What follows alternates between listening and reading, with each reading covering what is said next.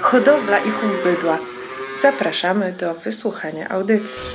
Dzisiaj nasza redakcja jest na Pomorzu w przedsiębiorstwie rolno-produkcyjnym Wiosna i rozmawiamy z panem Krzysztofem Reszkę, głównym hodowcą tego gospodarstwa. Panie Krzysztofie, no w tej chwili takim tematem, który jest bardzo głośny wśród hodowców jest kryzys. Odczuwacie go? Tak, bardzo, bardzo, bardzo mocno. Koszty produkcji ciągle rosną, a cena mleka idzie na dół, więc ta opłacalność tej produkcji jest coraz mniejsza. W jakich sektorach najbardziej odczuwacie ten problem?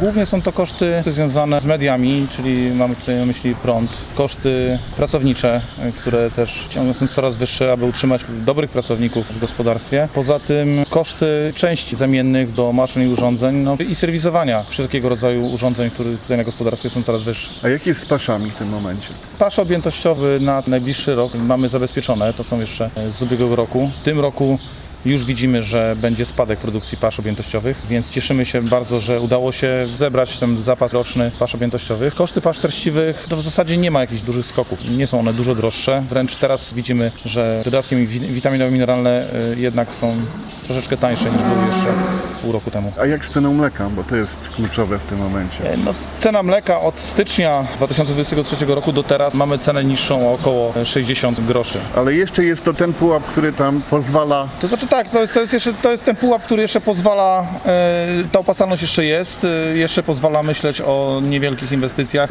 nawet sporych, które zaplanowaliśmy w zeszłym roku, no i podjęliśmy, tak, mimo, mimo że cena mleka spada, no ale liczymy na to, że za chwilę ten trend się odwróci i ta cena się ustabilizuje przede wszystkim. A jakby pan miał postawić jakąś hipotezę, jak pan myśli, jak dalej to będzie przebiegało? Patrząc na historię cen mleka, wiemy, że jest sinusoida, tak? Więc ym, myślę, że w niedługim czasie po prostu ona, ten spadek mleka wyhamuje, a po jakimś czasie trend się odwróci i cena będzie rosła.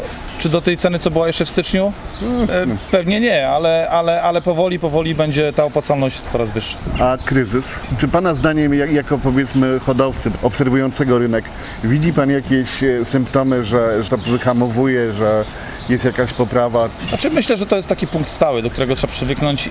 No, kryzys jest, tak? No, widzimy to przecież wszyscy, nawet jako nie tylko hodowcy, ale również to jako zwykli ludzie idąc do sklepu, wszystko jest coraz droższe.